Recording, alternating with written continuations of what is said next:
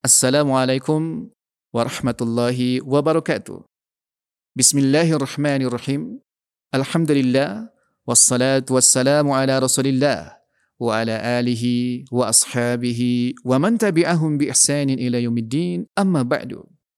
Ikhwas sekalian yang semoga senantiasa berada dalam lindungan Allah Subhanahu wa taala. Pada bagian yang ke-28 ini saya akan melanjutkan tentang kisah perang Badar Kubro bagian yang kedua. Rasulullah Shallallahu Alaihi Wasallam tetap berupaya mencari informasi sebanyak-banyaknya tentang pasukan musuh.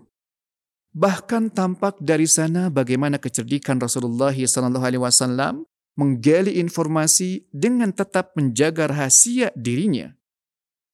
Tidak jauh di sekitar markas pasukan kaum muslimin, Rasulullah Shallallahu Alaihi Wasallam dan Abu Bakar As-Siddiq bertemu dengan seorang tua dari suku Arab. Rasulullah Shallallahu Alaihi Wasallam bertanya kepadanya tentang berita dua pasukan, Quraisy dan pasukan Muhammad Sallallahu Alaihi Wasallam. Orang tua tersebut balik berkata, saya tidak akan kabarkan kalian sebelum kalian kabarkan siapa kalian. Jika kamu kabarkan kepada kami, maka kami akan kabarkan kepada kamu siapa kami. Jawab Rasulullah sallallahu alaihi wasallam, "Oh, jadi berita tukar berita?" Ya.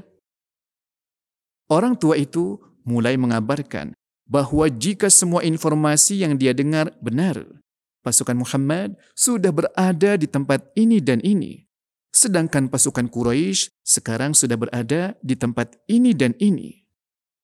Setelah selesai mengabarkan hal tersebut, tak lupa orang tua tersebut bertanya kepada Rasulullah SAW, "Dari mana kalian?" Sambil pergi tergesa-gesa, Rasulullah SAW menjawab, "Dari ma? Dari air." Yang Rasulullah SAW maksudkan air di sini adalah air mani. Artinya bahwa Rasulullah SAW dan juga semua manusia memang berasal dari setetes air mani. Sedangkan orang tua tersebut barangkali beranggapan mak di sini adalah nama sebuah suku yang dikenal pada waktu itu. Ucapan seperti ini dikenal dengan istilah tauria. Orang itu termangu-mangu sambil bertanya-tanya, suku ma? Suku yang mana? Ma yang di Irak?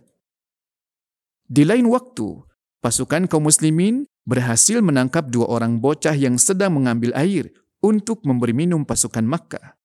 Terjadilah dialog antara Rasulullah SAW dengan kedua anak tersebut. Ada berapa jumlah mereka?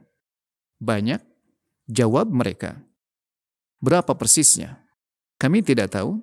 Berapa onta yang disembeli setiap hari? Kadang sembilan, kadang sepuluh. Kalau begitu, jumlah mereka antara 900 sampai 1000 pasukan. Dengan perkiraan setiap satu onta cukup untuk 100 orang. Pasukan kaum muslimin terus bergerak menuju Badar agar tiba lebih dahulu dan dapat menguasai sumber-sumber air di Badar. Maka pada waktu Isya, mereka sampai di sumber air terdekat dan mereka berhenti di sana. Khabbab bin Munzir sebagai ahli strategi militer bertanya kepada Rasulullah sallallahu alaihi wasallam, "Ya Rasulullah, bagaimana menurutmu tempat ini? Apakah ini merupakan ketetapan Allah sehingga kita tidak bisa maju ataupun mundur? Ataukah ini hanya merupakan pendapatmu saja dan siasat perang?" Tidak. Ini cuma pendapat saya dan siasat perang.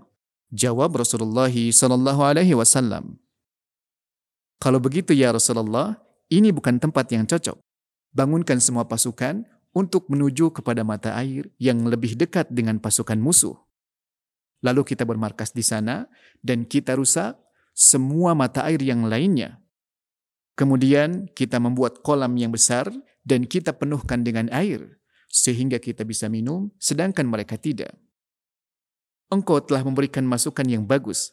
Puji Rasulullah sallallahu alaihi wasallam.